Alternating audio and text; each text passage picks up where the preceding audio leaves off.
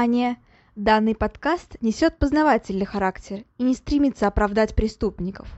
В подкасте часто упоминаются убийства, насилие, алкоголь и запрещенные вещества. Автор против всего вышеперечисленного, и он надеется, что и вы, дорогие слушатели, с ним согласны. Мурашечного прослушивания!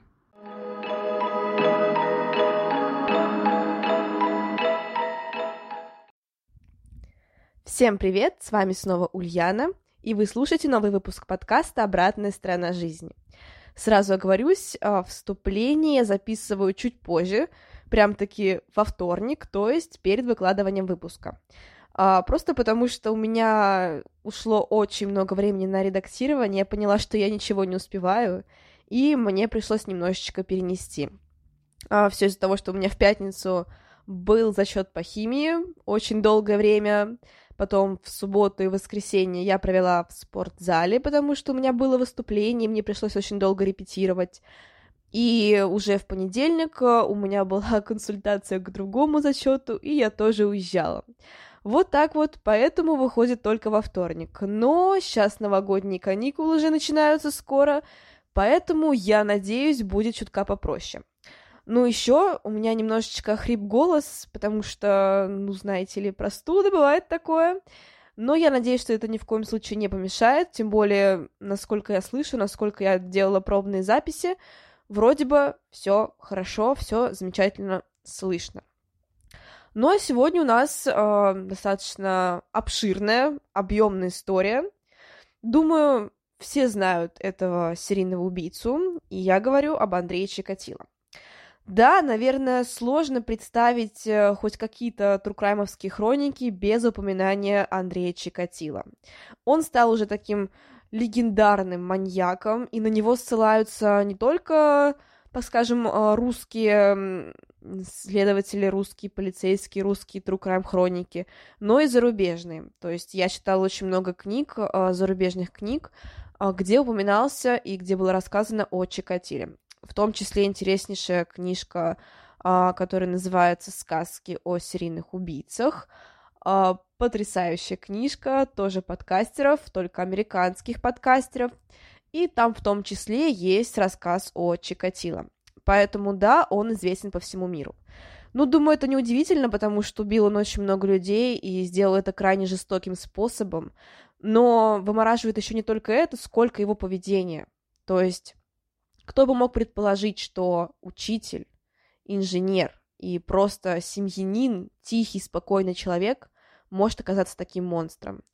И это, наверное, страшнее всего, потому что, слушая его историю, ты понимаешь, что, ну, наверное, никому в этом мире нельзя доверять. И жена Чикатила, и его дети, они до сих пор не могут поверить, что их отец, он оказался таким страшным человеком. Жена, насколько помню, правда, уже умерла, но вот э, дети, о них мы тоже поговорим. О них есть достаточно много информации, поэтому я расскажу, что с ними стало.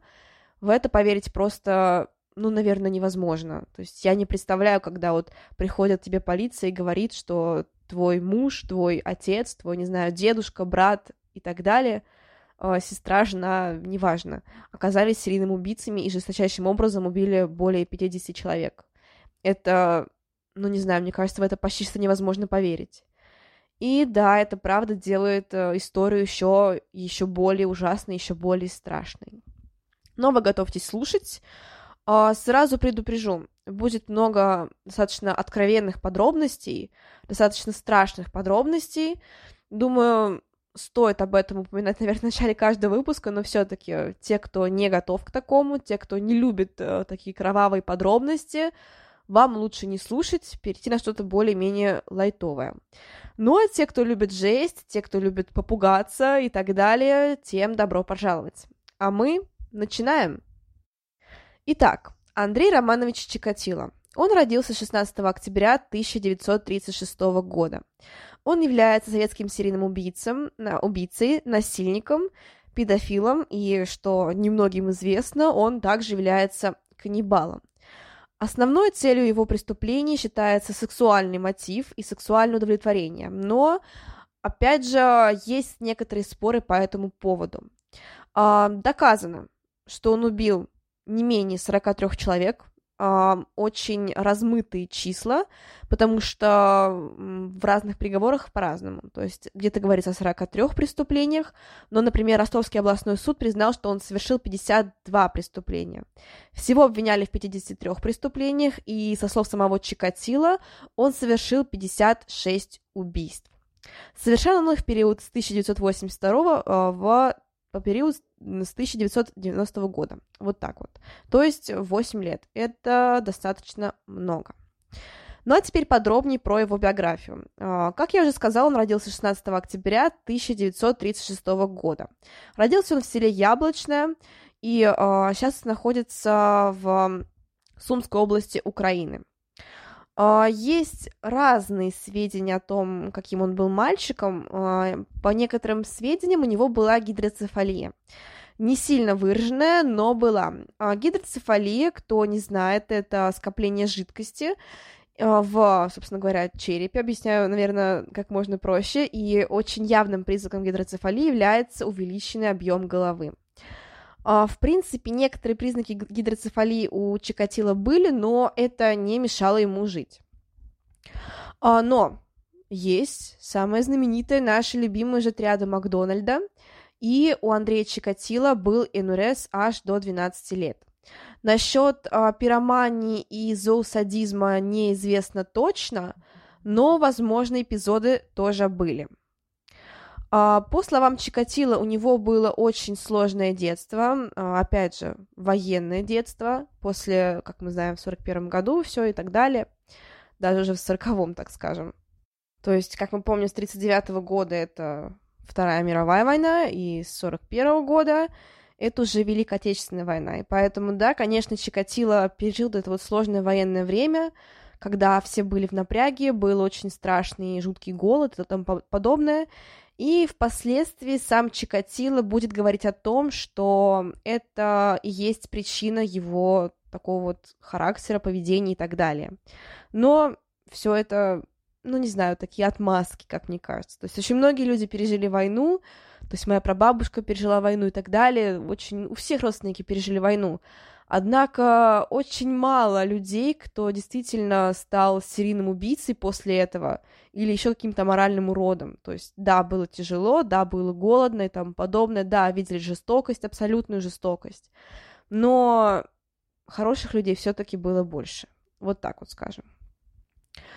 А, в сорок третьем году у Андрея рождается сестра, но считается, что отец отцом его сестры не был Роман Чикатило, то есть отец Андрея, потому что сам он находился на фронте в это время. Соответственно, девочку мать нагуляла. А, есть сведения о том, что якобы ее изнасиловал фашист, немец, но это не доказано. В 1944 году Андрей Чикатило пошел в первый класс, и он очень подробно описывает свои школьные годы и рассказывает о том, что они были крайне несчастливыми. Вот так он это описывает. А, в сентябре 44 года пошел в школу. Был слишком а, стеснительным, робким, застенчивым. Был объектом насмешек и не мог защищаться. Учителя удивлялись моей беспомощности. Если у меня не было ручки или чернил, я сидел и плакал. Из-за врожденной близорукости я плохо видел, написанное на доске, и боялся спросить. Очков тогда вообще не было. К тому же я боялся клички Очкарик. Стал их носить только в 30 лет, когда женился. Слезы обиды душили меня всю жизнь. Довольно плаксивый рассказ, и очень много его интервью, где он, правда, жалуется на свою судьбу, жалуется на окружающих людей, жалуется на оскорбления, еще на что-то. Да, я не спорю, общество, конечно, влияет на создание серийного убийцы, но во многом это зависит от самого человека. Но продолжим. В 1946 году в СССР начался страшный голод, и Андрей э, боялся выходить из дома, потому что мать рассказывала ему, что очень многих детей в это время съедают. И что якобы его старшего брата, которого звали Степан, э, его в 1932-1933 году тоже э, поймали, похитили и съели. Э, доказанности этой истории нет, но Чикатило рассказывал именно так. А, в 1954 году Чикатило заканчивает школу, а, при этом он почти что круглый отличник, а у него только по немецкому нет отличной оценки. Но в это самое время происходит еще одно событие, очень важное в жизни Чикатила. Это, можно сказать, первое изнасилование. Весной 54 года, будучи уже в 10 классе, я однажды сорвался, рассказывает Чикатило. К нам во двор зашла 13-летняя девочка, из-под платья у нее выглядывали синие панталоны. Я сказал, что сестры нет дома, она не уходила. Тогда я толкнул ее, повалил и лег на нее. Я ее не раздевал и сам не раздевался, но у меня сразу наступило семяизвержение. Я очень переживал эту свою слабость, хотя, хотя никто этого не видел. После этого своего несчастья я решил укротить свою плоть, свои низменные побуждения, и дал себе клятву никого не трогать, кроме своей будущей жены. Да, это не совсем изнасилование, но, но это все-таки, так скажем, сексуальное домогательство.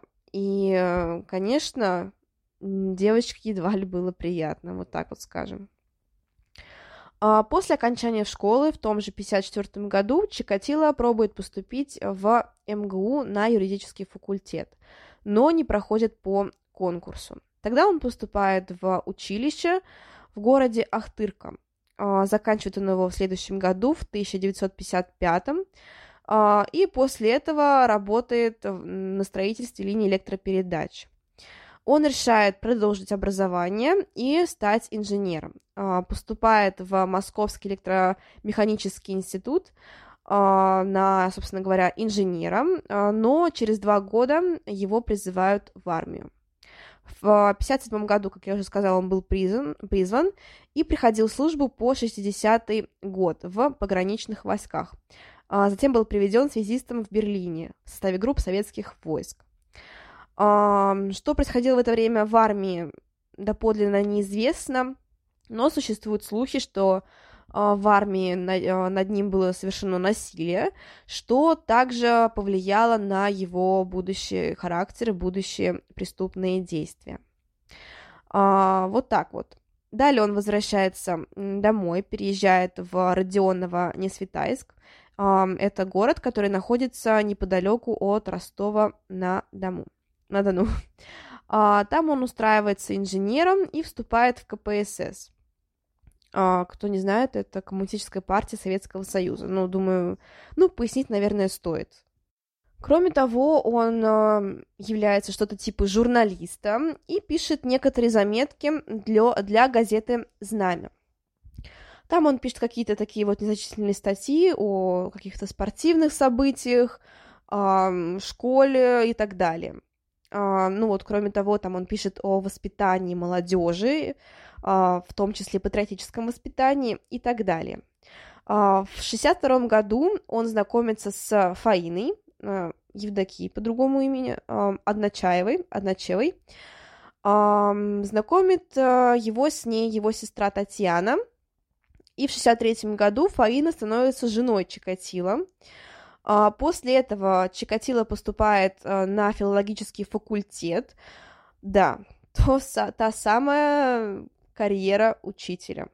А, там он заканчивает по специальности русский язык и литература. В 65 году у а, Фаины и Андрея рождается дочь Людмила, и в 69 году сын Юрий. Думаю, всем интересно знать про детей, а, тем более информации обычно о детях серийных убийц встречается не так уж и много. А, что известно? Немножко отвлечемся, поговорим о его детях. А, про дочь Людмилу известно немножко меньше информации, чем про сына Юрия, но все-таки она есть. Людмила достаточно рано стала матерью, родила сына и уехала в город Харьков. Есть сведения о том, что Чикатило домогался собственного внука, и э, мальчик э, о всем рассказал своей матери. А после этого Людмила прекратила общение с отцом. А сама Федос... Феодосия, то есть жена Чикатила Андрея, она никак не отзывалась об этой ситуации, и либо она не знала об этом, то есть Людмила ей ничего не сказала, либо же она просто попыталась это как-то замять. А, вот так вот. А, после этого Людмила дважды выходила замуж и в 90-х годах родила еще, одну, еще одного ребенка, на этот раз дочку. Она очень мало дает интервью и полностью отреклась от своего отца и не хочет быть причастной к его истории. Что касается сына Чикатила Юрия, то у него достаточно насыщенная преступная биография.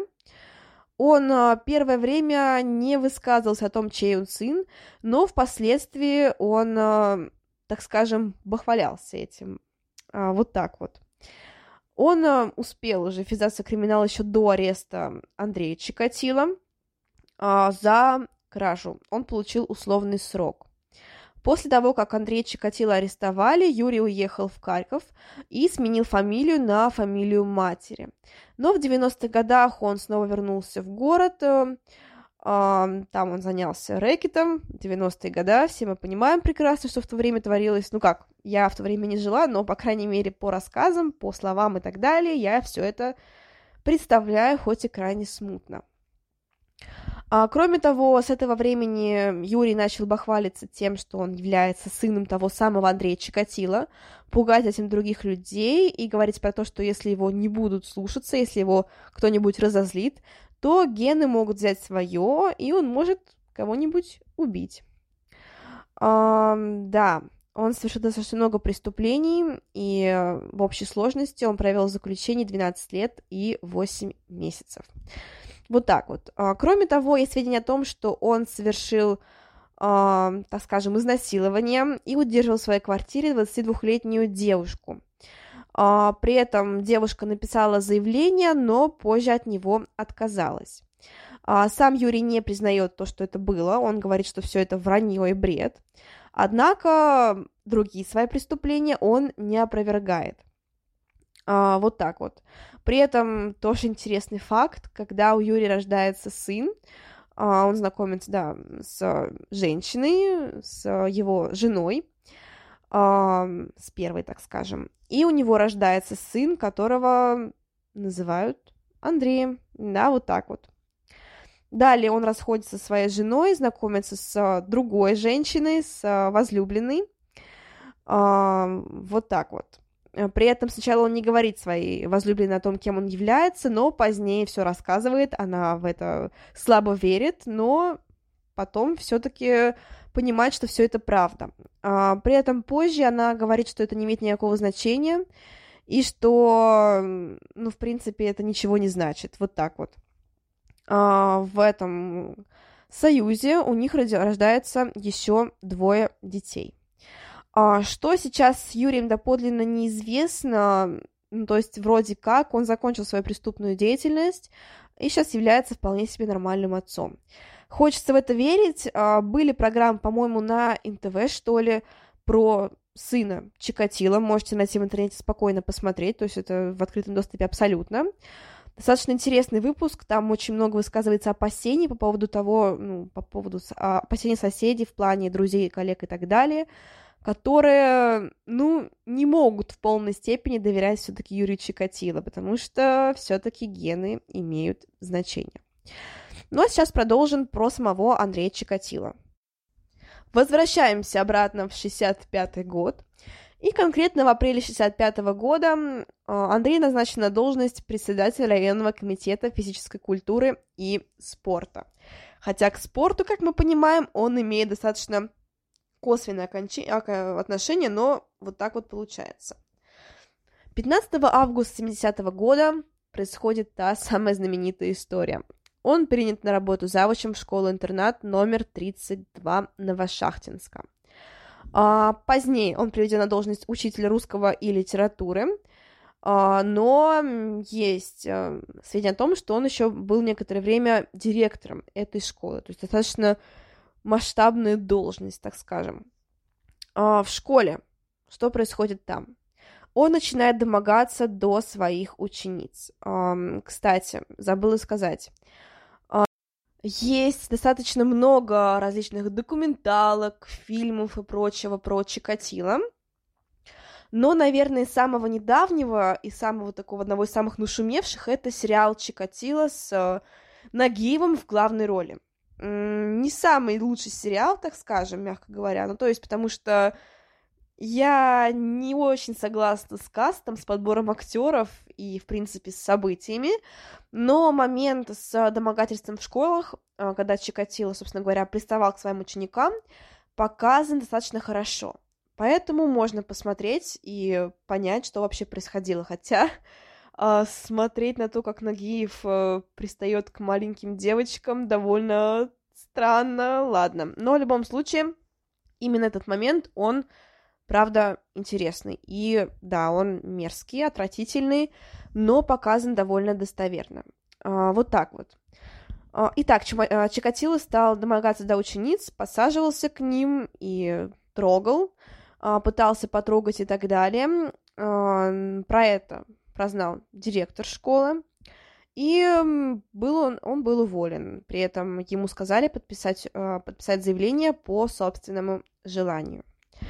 Видите, то есть та самая история с учителем, достаточно недолго он все-таки проработал там, то есть э, его вот эти вот приставания стали известны довольно-таки быстро. А, но, кстати, многие психиатры отзываются о том, что именно в это самое время и был, так скажем, а, ну, сформулирован, не знаю, окончательно утвердился портрет жертв Чикатило, и, кроме того, он понял, а, что он на самом деле хочет делать. Он хочет убивать. Но пока продолжим. В 1974 году он устраивается на другую работу в ГПТУ номер 39, а, но оттуда тоже увольня... был уволен по сокращению штатов.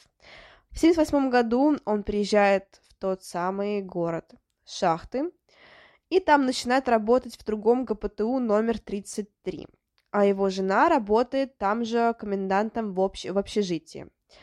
А, там же он снова начинает домогаться до воспитанников, до учеников, а, при этом а, довольно быстро становится об этом известно, а, прежде всего другим ученикам. А, поэтому Чикатило сильно оскорбляют, сильно унижают, но пока что не увольняют. А, тогда же он покупает дом а, за 1500 рублей, и там он очень часто встречается с проститутками.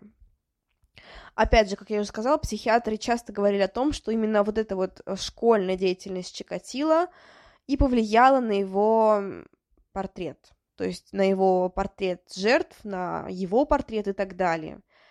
И, конечно, именно в это самое время у него окончательно что-то сдвинулось в его сексуальных наклонностях, и он стал вот таким вот, так скажем.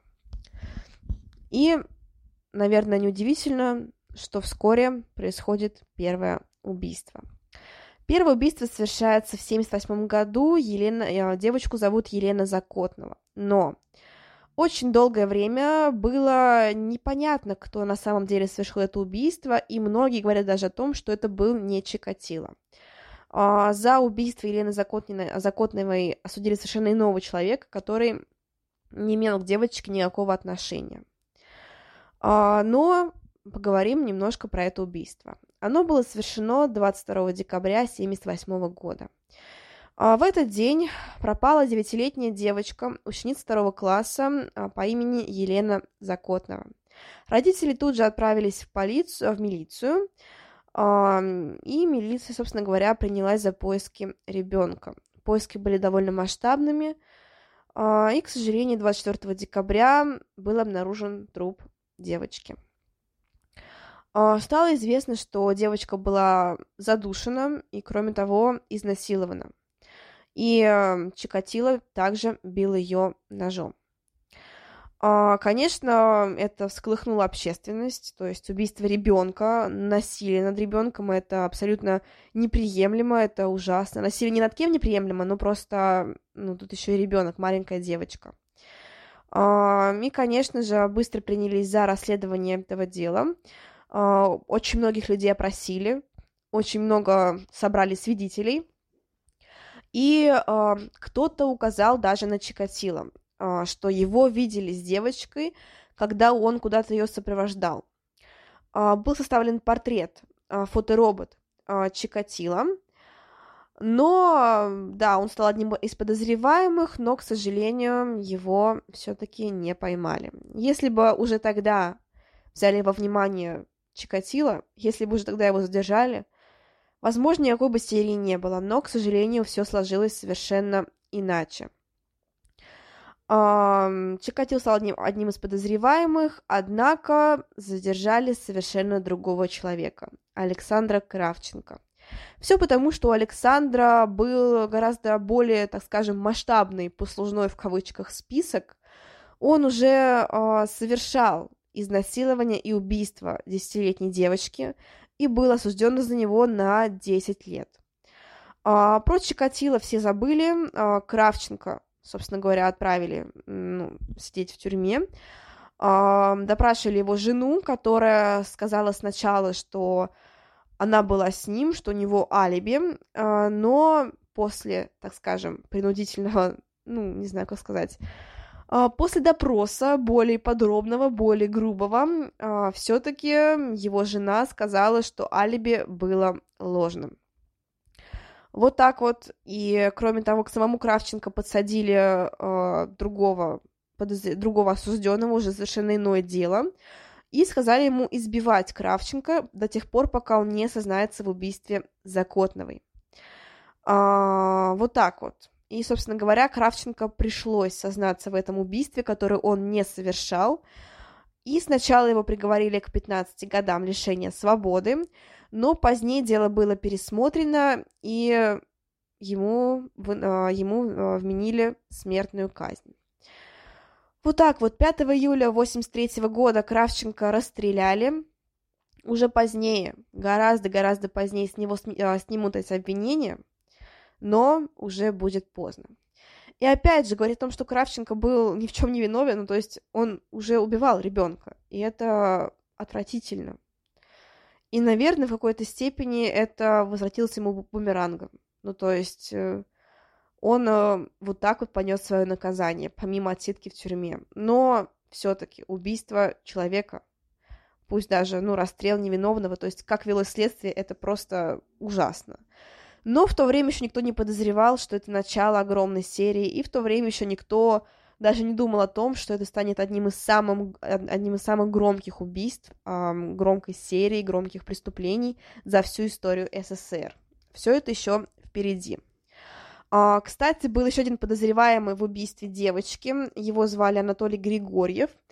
И во время пьянки он рассказал своим товарищам, что якобы он совершил, совершил убийство девочки и рассказал об этом во всех подробностях, но ему никто не поверил. Позднее Григорьев сильно раскаивался за это так сильно, что просто не мог смириться с этим. Он очень э, боялся того, что за ним приедут, не выдержал этого напряжения и покончил жизнь самоубийством. Вот так вот. Сам Чикатило позднее рассказал об убийстве Закотного и во всех подробностях, и да, скорее всего, это сделал, правда, он. Но об этом тоже чуть позднее. А, итак, с этого начинается серия убийств. Однако официальная, так скажем, серия убийств начинается чуть позже. А, Чикатило некоторое время затаился, пока велось следствие над убийством этой девочки. А, но когда Кравченко, собственно говоря, казнили, он снова вышел на охоту. 3 сентября 1981 года он совершил второе убийство.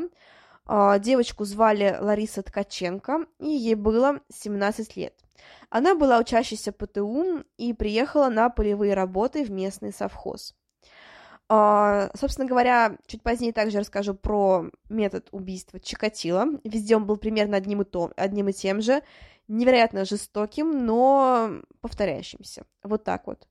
Uh, девушка была изнасилована, задушена, uh, соски ее были не то чтобы отрезаны, они были откушены.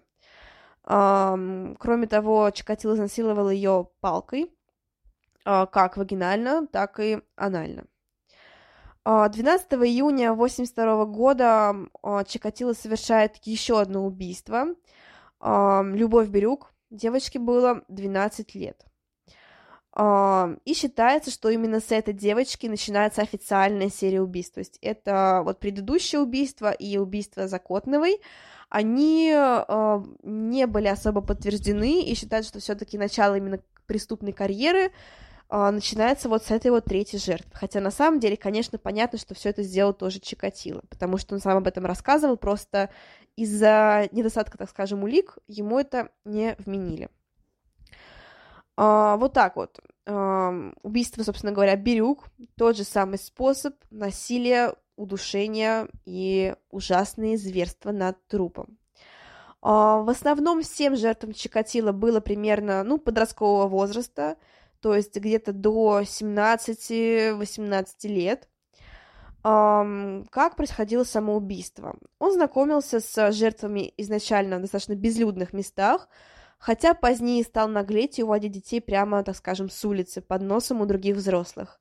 Но первоначально это были достаточно безлюдные места, например, остановки, какие-то поздние вокзалы, то есть поздние отправки поездов и так далее.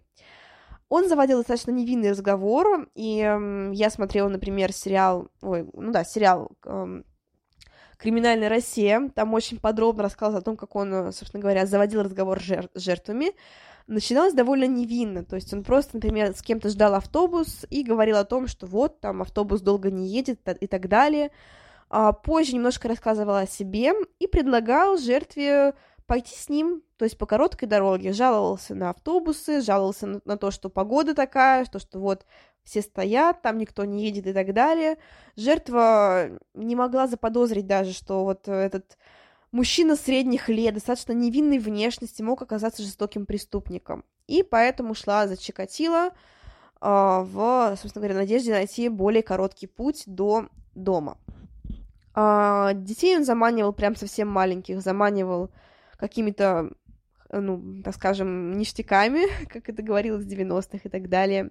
Например, там, показать свою коллекцию почтовых марок или посмотреть какой-нибудь интересный фильм, а, послушать песни и так далее.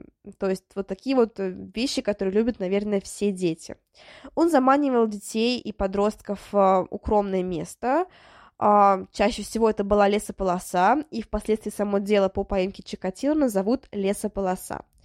А, да, чаще всего это была лесополоса. А, шел он впереди обычно и позже набрасывался на свою жертву с ножом.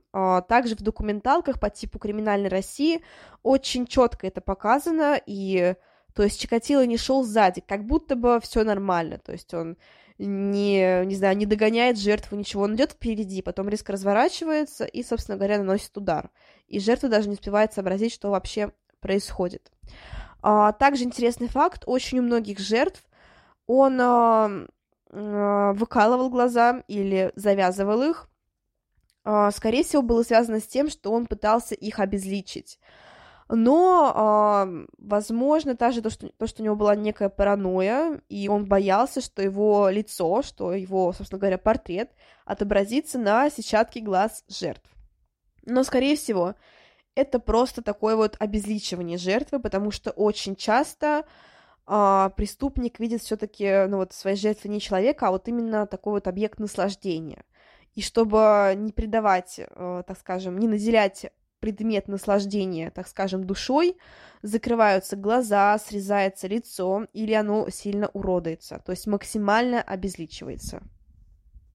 В одном только 82 году было совершено э, 6 убийств, точнее, даже 7 убийств, и, как я уже сказала, жертвами были в основном подростки. А здесь, в этом деле, наверное, будет очень тяжело говорить э, о расследовании и о самом преступнике отдельно, потому что можно запутаться, и опять же, следствие началось довольно рано, потому что это убийство детей, это серия убийств, и это убийство с особой жестокостью. То есть это не бытовые преступления, это не единичные случаи, это убийство в достаточно маленьком, небольшом городе, и серьезное убийство. И поэтому, конечно же, очень быстро берется за расследование. В 1983 году дела убийства объединяются в общую серию. А позднее, кстати, я расскажу обо всех жертвах чуть подробнее, об их именах, потому что, ну, мне кажется, это важно. Возможно, в некоторой степени кому-то это будет неинтересно, потому что это будет просто перечисление имен, возраста и, собственно говоря, как его, как человека убили. Но мне кажется, это важно, потому что все мы знаем о Чикатило, но никто не знает о его жертвах. А они в этой истории, наверное, гораздо более важные люди, и, в принципе, ну, их нужно уважать, и наверное, неправильно будет о них говорить так же, как, ну, как будто бы о каких-то вещах, и, наверное, стоит все-таки их перечислить. Поэтому а, уже в конце выпуска я перечислю имена всех жертв, и, ну да, мне кажется, это будет достаточно правильным. Вот так вот.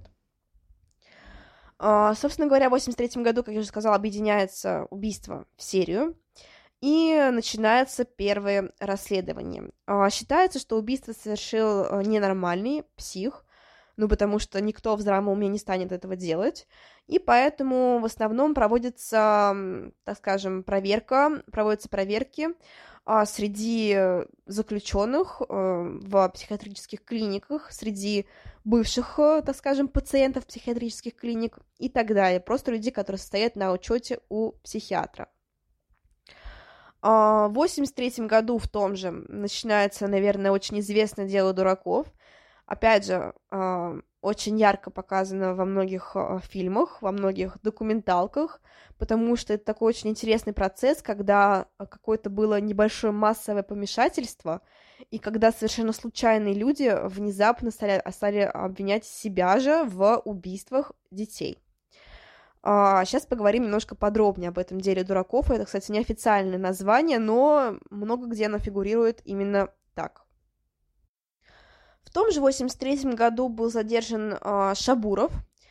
Он был э, учеником э, интерната для умственно отсталых детей, и он признался, что вместе со своим товарищем э, Коленником совершал угоны э, автомобилей и убийства детей. Э, Коленник был также задержан, он э, также сознался в убийстве, и после него э, были задержаны еще несколько человек, которые также обвиняли себя в этих убийствах.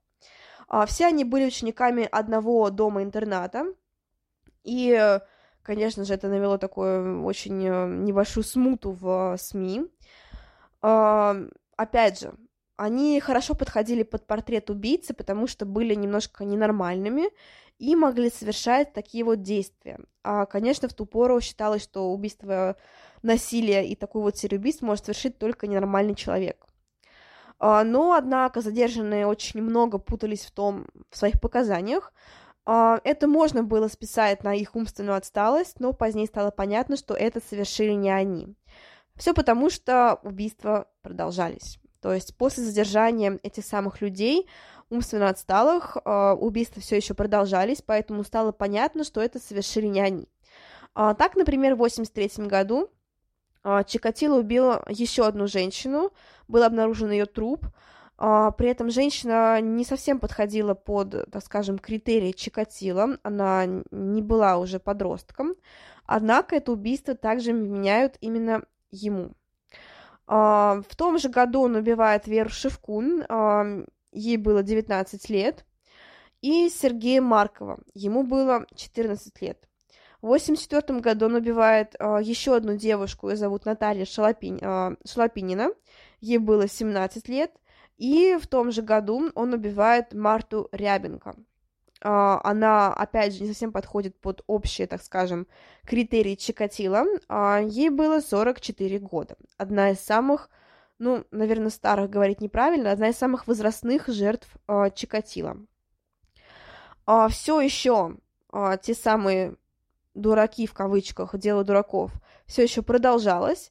А, подозреваемые были задержаны, однако позже следствие перешло к другому а, человеку, и он признал то, что они не являются убийцами, потому что очень много противоречивых показаний, а, доказательств совершенно нет, и убийства продолжаются. После этого всех этих людей отпустили, и, собственно говоря, их дело было закрыто. В 1984 году а, Чикатило убивает аж 15 человек, один из самых масштабных, так скажем, годов в его жизни, один из самых продуктивных, не знаю, так, ну, правильно говорить, ну, наверное, да, в отношении маньяка с его стороны продуктивных годов его жизни. Он убивает 15 человек. А, например, среди них это 19-летняя Анна Лемешева, очень странное, на самом деле, убийство. Ей было 19 лет, как я уже сказала.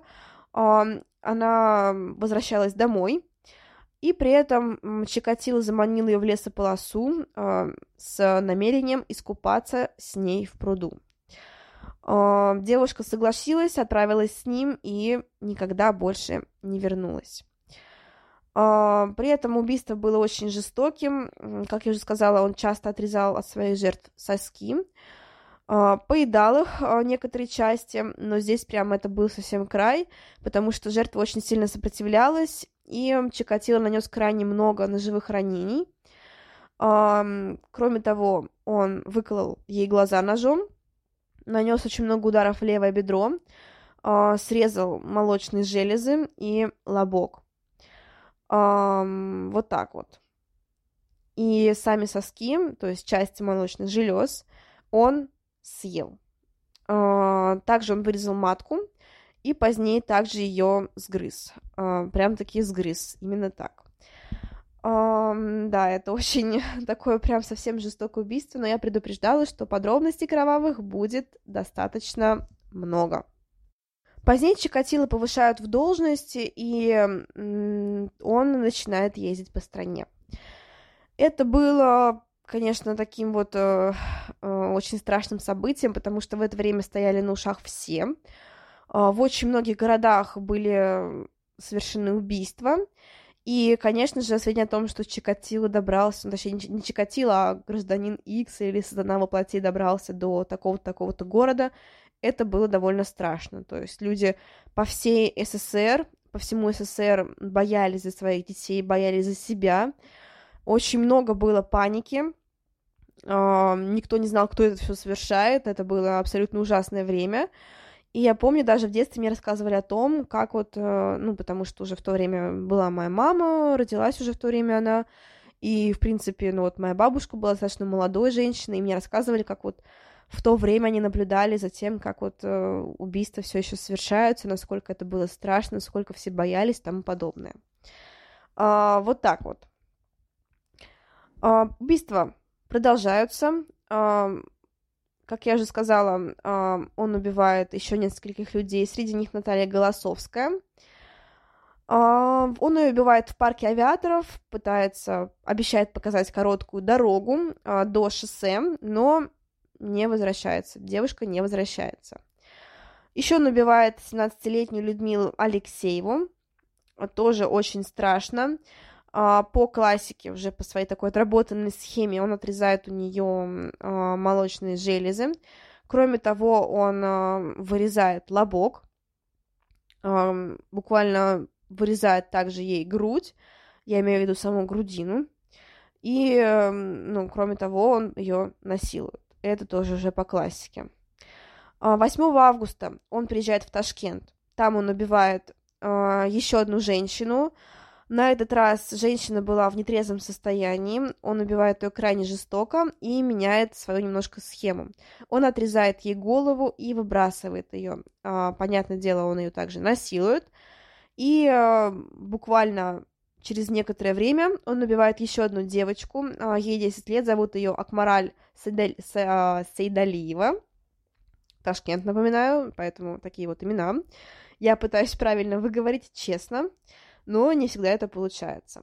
28 августа он убивает мальчика Александра Чепеля, и буквально через некоторое время, через 7 дней, через неделю, он убивает Ирину Лучинскую. Она не подросток, она девушка, ей 24 года. Кстати, также было опрошено очень много гомосексуалистов, очень много велось именно поисков среди них, потому что считалось, что, жертв, что насильник, преступник был гомосексуалистом, потому что убивал мальчиков, совершал с ними насилие.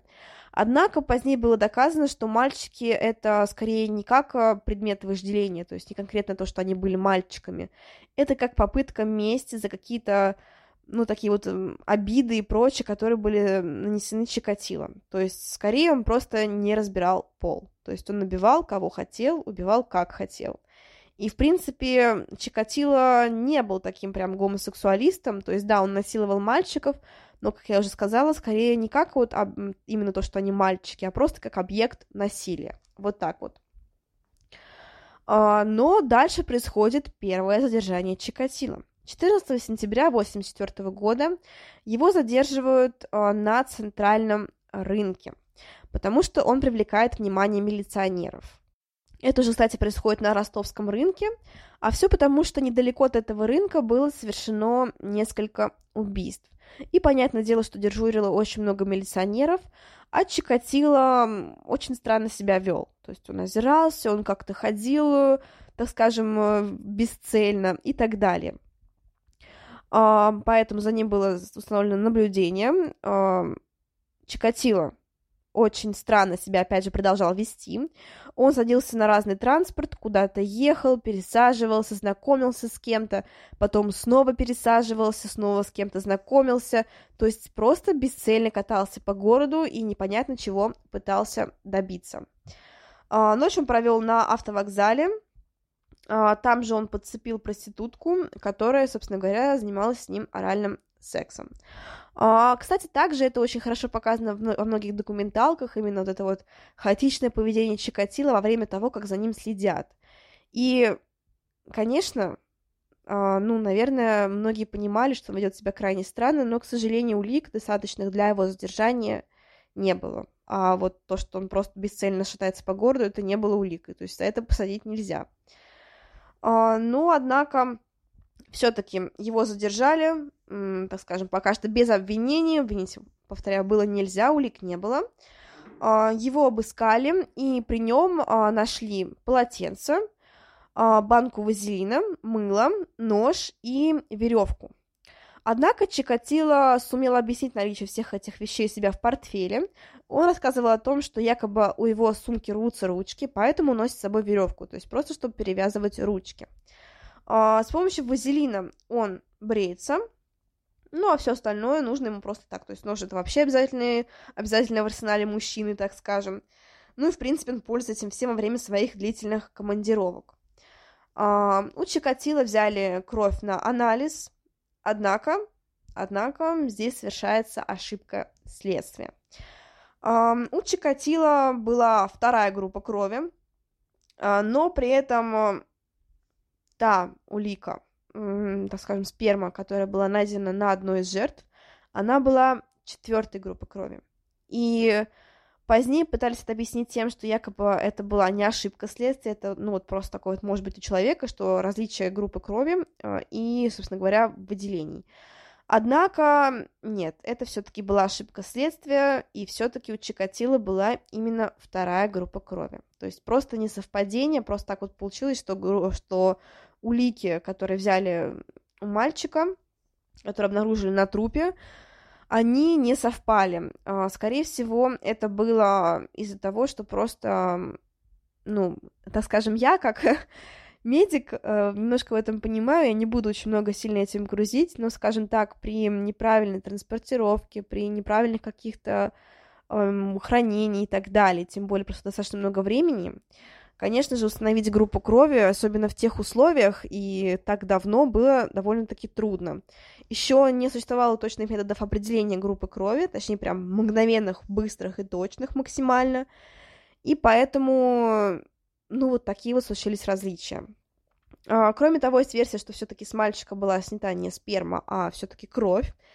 И различия были не потому, что это было, опять же, ошибка следствия, а еще потому, что якобы тогда еще не знали о том, что существует больше 30 различных разновидностей видов крови. Кстати, да, это факт, но все-таки, все-таки я склоняюсь к тому, что это была просто ошибка следствия. Но если бы тогда все сложилось хорошо, Чикатило бы поймали, обвинили, и последующих бы убийств не случилось. Но, к сожалению, снова промах. Это уже второе, наверное, так скажем, подозрение на Чикатило, но, опять же, безрезультатное. А, Чикатило отпустили, забыли про него на некоторое время, и вроде бы все должно было идти своим чередом. А, Чикатило вскоре исключили из КПСС, и у него был уголовный срок, точнее, точнее условный срок исправительной работы за то, что он похитил аккумулятор. Вот так вот. Он позднее своровал еще линолеум. Он некоторое время посидел, то есть три месяца буквально, и позже его отпустили. И продолжаются убийства. В 1984 году в конце 19, а, 19 декабря 12 его отпускают, И уже в январе 85 года он продолжает свои убийства. В январе он переезжает с семьей в Новочеркасск, и там становится инженером. И он убивает в это время еще 21 человека, то есть в период с 85 по 90 год. Можно сказать, это такая вот вторая часть его преступлений. А, в 85 году, 1 августа, он убивает Наталью Пахлистову, а, ей было 18 лет. Опять же, убивает ее в лесополосе, это уже такое классическое место убийства. Именно поэтому, как я уже сказала, будет названо, названо впоследствии дело лесополоса. А позднее, буквально чуть меньше, чем через месяц, 27 августа, он убивает еще одну девушку, ей тоже 18 лет, ее зовут Инесса Гуляева. А также совершено убийство в лесополосе. И, как я уже сказала, уже позднее просекли его место преступления и назвали дело масштабную операцию по поимке Андрея Романовича Чикатило. На момент, ну, конечно, не было известно его имя, но все-таки. Назвали лесополоса. Интересные сведения, что во время этого, во время этой операции лесополоса а, было раскрыто более 1060, более тысячи преступлений, а, включая там очень много убийств, различных изнасилований, а, краж и так далее, то есть побоев и тому подобное. Это, конечно, хорошо, это хорошее влияние, потому что, наверное, никогда еще следствие не было настолько масштабным, настолько полным и настолько плодотворным. Но, к сожалению, все это не помогло поймать Чикатило. А, но помимо поимки и раскрытия различных преступлений, на учет было поставлено более 48 тысяч человек с различными сексуальными отклонениями, в том числе гомосексуалистов и так далее. Это все тогда тоже считалось отклонениями. А, поэтому, да, вот так вот получилось. А, были также использованы различные подсадные девушки, то есть э, милиционеры, девушки, которые переодевались в, собственно говоря, костюмы проституток и девушек легкого поведения и дежурили на различных станциях, в поездах и так далее, и пытались привлечь внимание Чикатило. К сожалению, не получилось. А, были использованы различные вертолеты, другая техника, чтобы патрулировать леса, железнодорожные пути и так далее, но, опять же, все это не принесло должного результата. А, на тот момент было потрачено очень много сил, времени и так далее на поимку Чикатила, но, к сожалению, все это не помогло, как я уже сказала. А, что же случилось с самим Чикатило? Пока все силы были пущены на его поимку, Чикатило продолжал свою страшную серию убийств.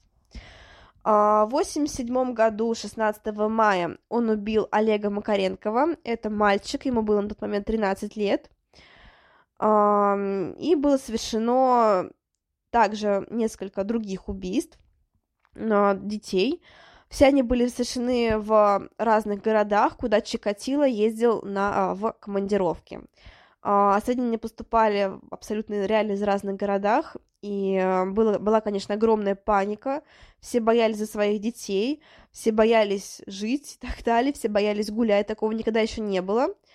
Ну, в это самое время случается еще одна напасть, потому что примерно в это самое время, то есть там 86 87 88 год, появляется еще один серийный убийца, который пытается, э, так скажем, скрыть свои преступления, и будто бы это совершал вот этот самый Чикатило.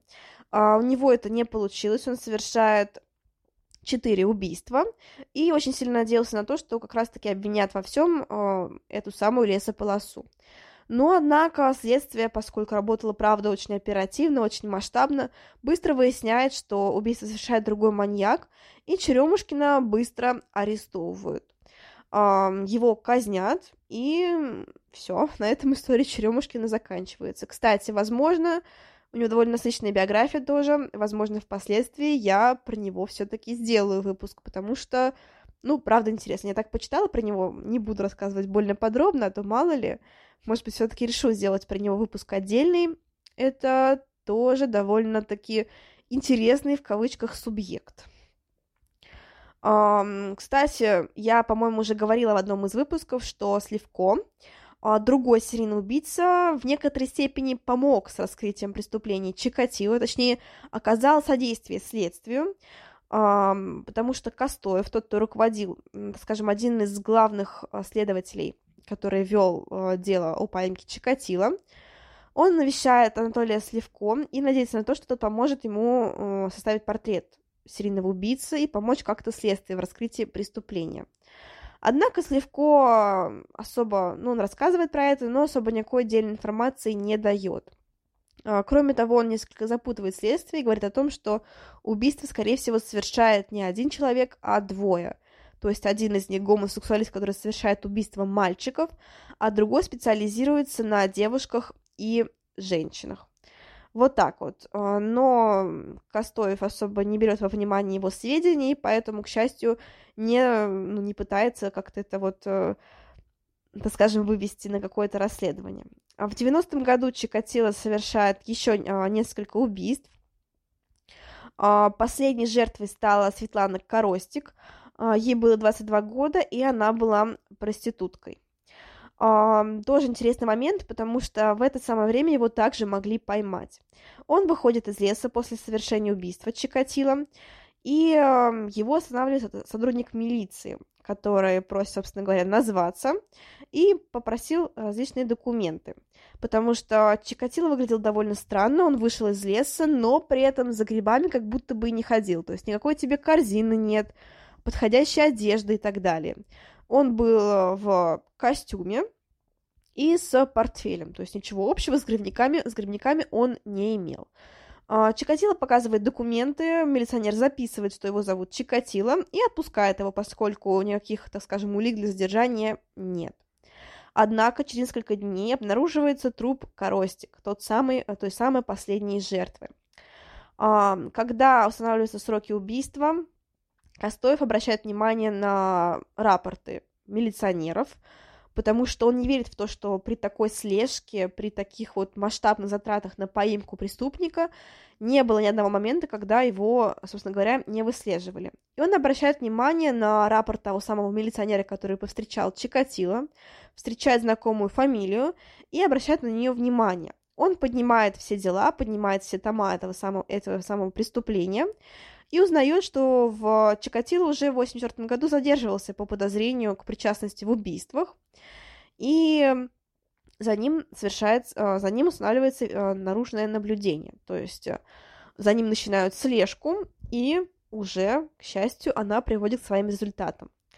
А Чикатило ведет себя довольно подозрительно, он знакомится, пытается знакомиться с детьми, то есть это мальчики и девочки разного возраста, чаще всего подросткового, и он ведет себя довольно рассеянно, очень часто ходит по странным местам, как-то плутает по городу, и особой цели, ну, как-то не видит, так скажем. А, поэтому позднее его все-таки задерживают. А, само задержание было совершено 20 ноября 90 -го года.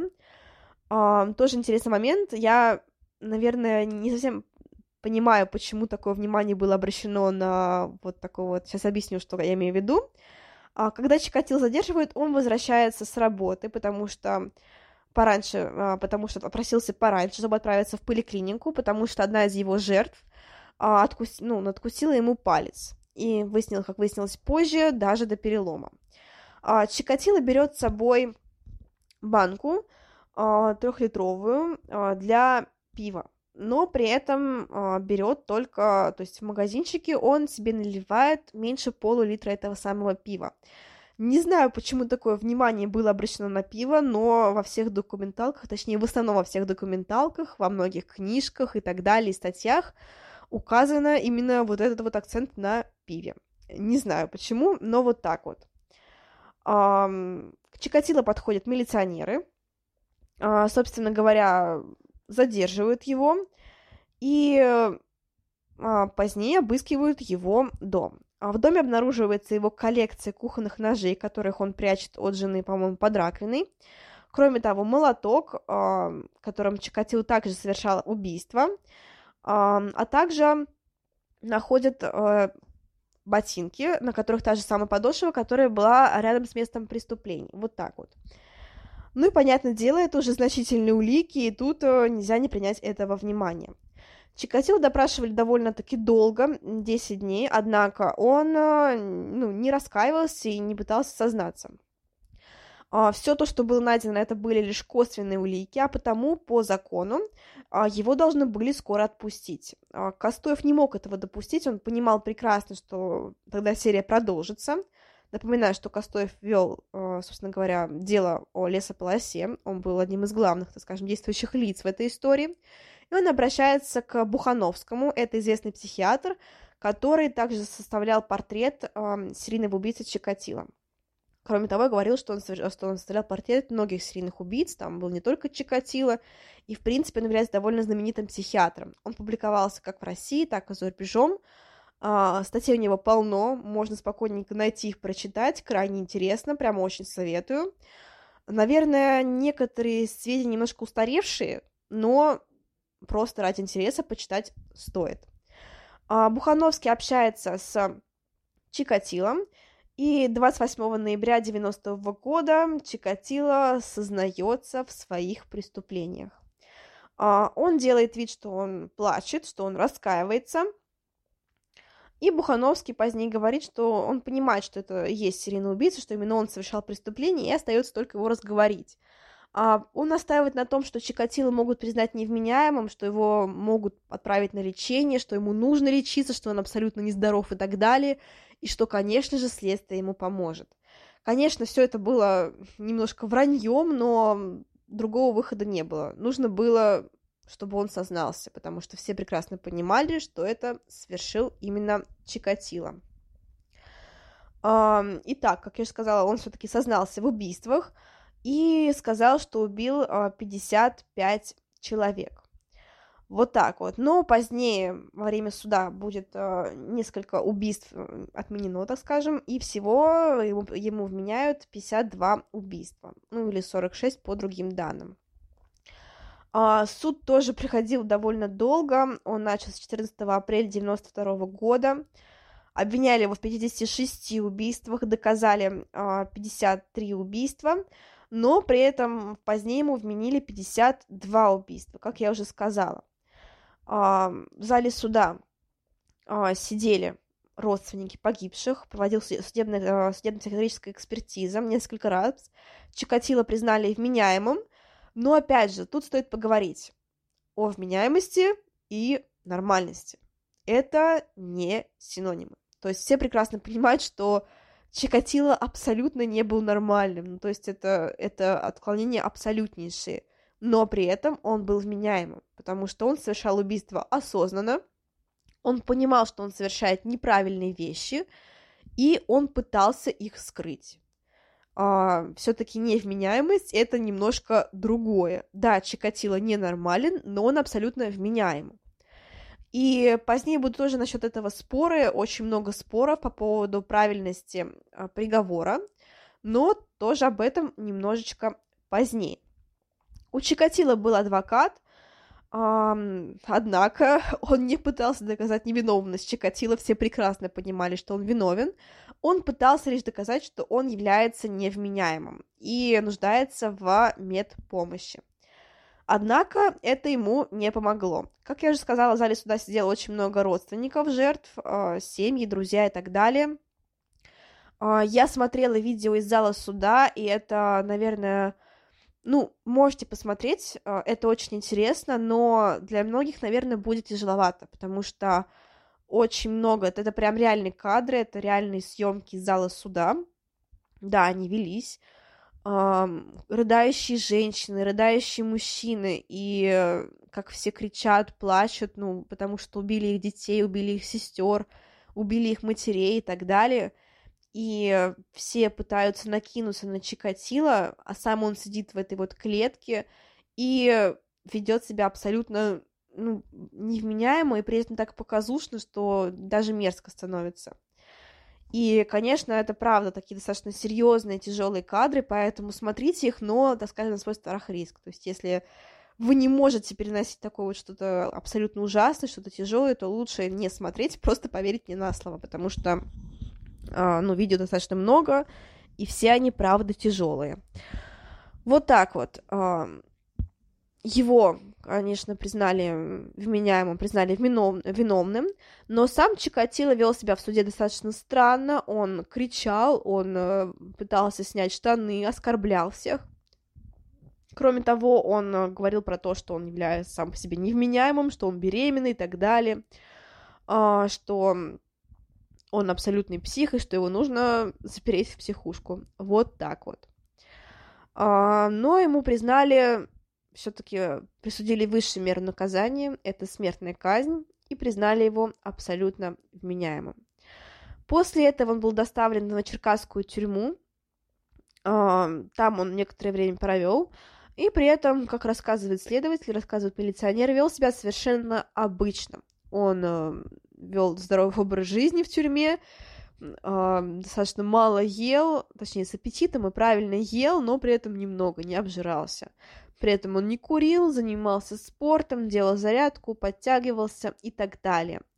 Он написал очень много прошений о помиловании, но понятное дело, что все они были отклонены. Ну, то есть, кто в здравом уме его простит. Это понятное дело. 13 а, февраля 1994 года Чикатило а, перевезли в другое место, а, в место, так скажем, исполнения приговора, и там его расстреляли. Он был расстрелян, выстрел, он был, точнее, казнен выстрелом в затылок. Похоронен он на кладбище Черкасской тюрьмы, и там даже нет его имени. То есть могила абсолютно безымянная. Да, споры насчет вменяемости. Их крайне много. Э, многие люди говорят про то, что Чикатило был невменяемым абсолютно.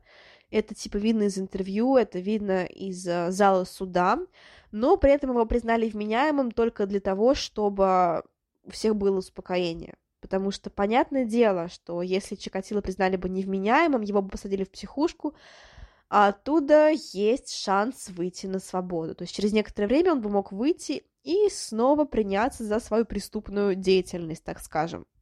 Это, понятное дело, опять же, никого не устраивало, никто этого не хотел, и поэтому э, его все-таки признали вменяемым и присудили высшую меру наказания. Опять же, есть другие рассуждения о том, что все было правильно, что вменяемость и нормальность это разные вещи, как я уже рассказывала. И очень многие психиатры об этом рассуждали, очень многие писатели об этом рассуждали, журналисты и так далее. Было очень много споров об этом и так далее. А, то есть тот же Модест, а, достаточно известный э, писатель, у него есть также книги про серийного убийцу. Модест, это, в принципе, известный человек, и, наверное, в мире Crime его знают многие. И он говорил о том, что э, вердикт врачей был продиктован желанием обезопасить общество от убийцы. Ну, то есть, как я уже сказала, чтобы просто успокоить народ. А, при этом а, сам Бухановский говорил о том, что все было правильно, и что а, вменяемость и нормальность — это разные вещи, что вменяемый означает, что он осознавал все свои действия, но, однако, совершал их. А, поведение также его было нормальным, но, опять же, ну, безумным. То есть он, да, он был абсолютно безумным, но при этом вменяемым. Вот так вот. А, также по классификации. А, была у меня статья на эту тему ВКонтакте, кто хочет, почитайте, насчет а, различных типов убийств. То есть организованные, неорганизованные, дезорганизованные и так далее. Чикатило относит к дезорганизованному типу, потому что он особо не скрывался, но при этом дезорганизованный тип чаще всего достаточно быстро ловится, и совершает убийство в одном и том же месте, то есть недалеко от своего места жительства. При этом сам Чикатило довольно сильно выбирал своих жертв, и он, э, кроме того, совершал убийства в разных частях страны, что тоже говорит о такой небольшой организованности. То есть такой, скорее всего, он такой э, смешанный тип, вот так вот скажем. Но в любом случае, к счастью, его казнили, и, к счастью, он уже никого не сможет убить. Вот такая вот история Чикатила, ужасная, страшная, и я обещала имена жертв, вот они. А, первая жертва, Елена Закотникова. Она убита 22 декабря 1978 года в городе Шахты. Ей было 9 лет. Лариса Ткаченко. Она убита 3 сентября 1981 года в Ростове-на-Дону. Ей было 17 лет. Любовь Бирюк. Убита 12 июня 1982 года. Ей было 13 лет. Любовь Волобуева. Убита в городе Краснодар 25 июля 1982 года. Ей было 14 лет. Олег Пожидаев убит в 1982 году 13 августа в Энеме, городе, это Адыгейский автономный округ. Ему было 9 лет. Ольга Куприна убита в 1982 году 16 августа в городе Казачьи лагере. Ей было 16 лет. Ирина Корабельникова а, убита в городе Шахты 8 сентября 1982 года. Ей было 19 лет. Сергей Кузьмин убит 15 а, сентября 1982 года в городе Шахты. Ему было 15 лет. Ольга Стальмачонок а, убита в городе Новошахтинск 11 декабря 1982 года. Ей было 10 лет. Лора а, или Лаура Саркисян убита около 18 июня 1983 года в городе Ростов-на-Дону. Ей было 15 лет. Ирина Дуненкова убита в июле 1983 года в городе Ростов-на-Дону. Ей было 13 лет. Людмила Куцуба убита в 1983 году в том же июле. Ей было 24 года. Игорь Гудков убит 9 августа 1983 года в городе Ростов-на-Дону. Ему было 7 лет. Валентина Чучулина убита около 19 сентября 1983 года в городе Шахты. Ей было 22 года. А, женщина без имени, то есть неопознанная женщина, убита в сентябре 1983 года. Ей было примерно 20 лет. Вера Шевкун убита, 20, убита 27 октября 1983 года в городе Шахты. Ей было 19 лет. А, Сергей Марков убит 27 декабря 1983 года. Ему было 14 лет. Наталья Шелюпинина убита 9 января 1984 года в городе Ростов-на-Дону. Ей было 17 лет. Марта Михайлова Ребенко убита 25, 21 февраля 1984 года в том же Ростове-на-Дону. Ей было 44 года. Дмитрий Пташников убит 24 мая 1984 года в городе Новошахтинск. Ему было 10 лет. Татьяна Петросян убита 25 мая 1984 года в городе Шахты. Ей было 29 лет. А, Светлана Петросян убита 25 мая 1984 года в городе Шахты. Ей было также 10, а, ей было 10 лет. Елена Бакулина убита в июне 1984 года в, а, в Багаевском районе. Ей было 21 год. Дмитрий Иларионов убит 10 июля 1984 года в городе Ростов-на-Дону. Ему было 13 лет. Анна а, Лемешева убита 19 июля 1984 года. Ей было 19 лет. Светлана Цана убита в июле 1984 года в городе Ростов-на-Дону. Ей было 20 лет. Также стоит отметить, что этот эпизод был исключен из приговора, потому что не было особых улик против Чикатила. Наталья Голосовская убита 2 августа 1984 года в городе Ростов-на-Дону. Ей было 16 лет. Людмила Алексеева убита 7 августа 1984 года в городе Ростов-на-Дону. Ей было 17 лет. А, Еще одна неопознанная женщина а, убита примерно 8 августа 1984 года в Ташкентской области. Ей также было примерно 20 лет. Акмараль э, Сайдалиева убита 13 августа 1984 года, ей было 10 лет. Александр Чепель убит э, 28 августа 1984 года, ему было 11 лет. Ирина Лучинская убита 6 сентября 1984 года в городе Ростов-на-Дону. Ей было 24 года. Наталья Пахлистов, Пахлистова убита 31 июля в Московской области, в Домодедовском районе, а, в 1985 году. Ей было 18 лет. Ирина Гуляева убита 28 августа 1985 года в городе Шахты. Ей было 18 лет. Олег Макаренков э, убит 16 мая 1987 года в Свердловской области. Ей, э, ему было 13 лет. Иван Беловецкий убит 29 июля 1987 года э, в, Запорожск, в э, городе Запорожье.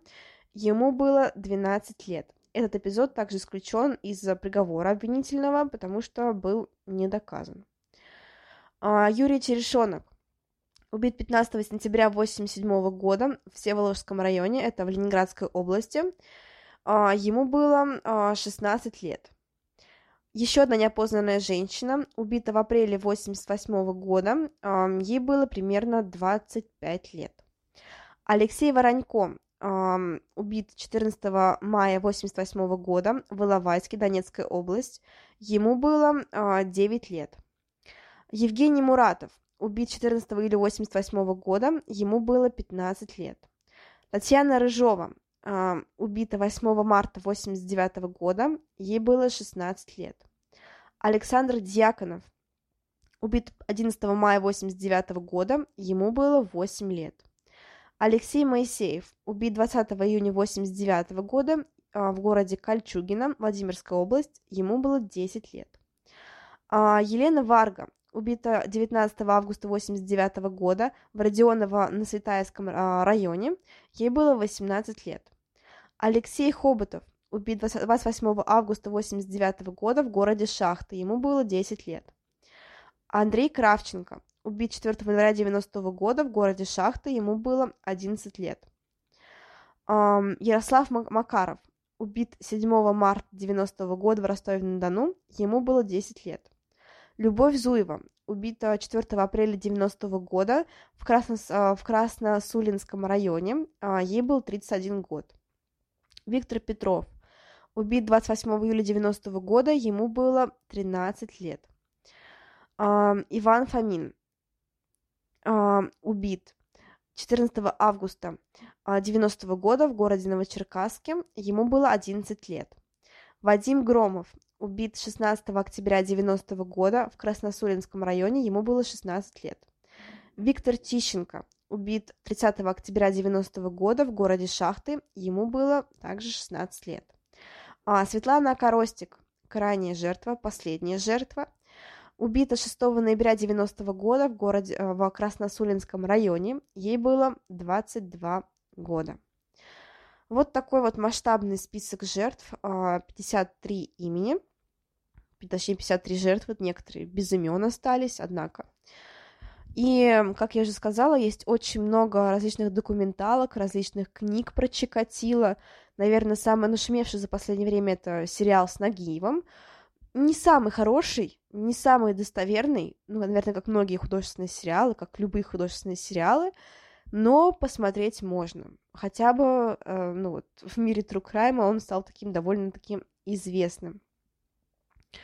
Uh, есть также известные зарубежные фильмы, например, «Гражданин Инкс», это американский фильм, uh, играет американский актер Чикатило, ну, смотреть можно.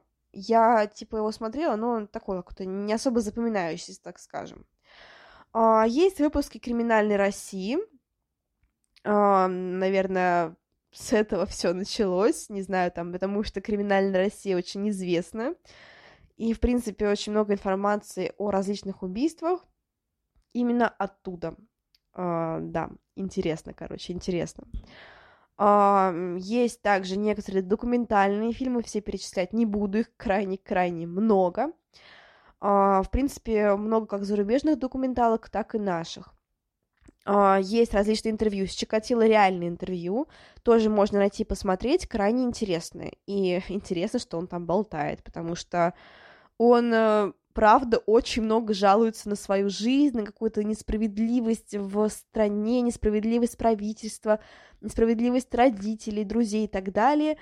И при этом он сильно жалеет себя, но вообще не жалеет жертв. То есть это, ну, такой прям нарциссизм-нарциссизм, так скажем. Ну и также интересно, есть много книг э, про Чикатило или с участием, так скажем, ну, с упоминанием Чикатило. Много книг по True Crime, то есть в том числе там Модестов писал про него, многие другие А, даже, по-моему, упоминал про него Дуглас, но насчет этого я не уверена. Короче, интересно, очень-очень интересно. А, вот так вот. В принципе, на этом все. А, еще раз про детей.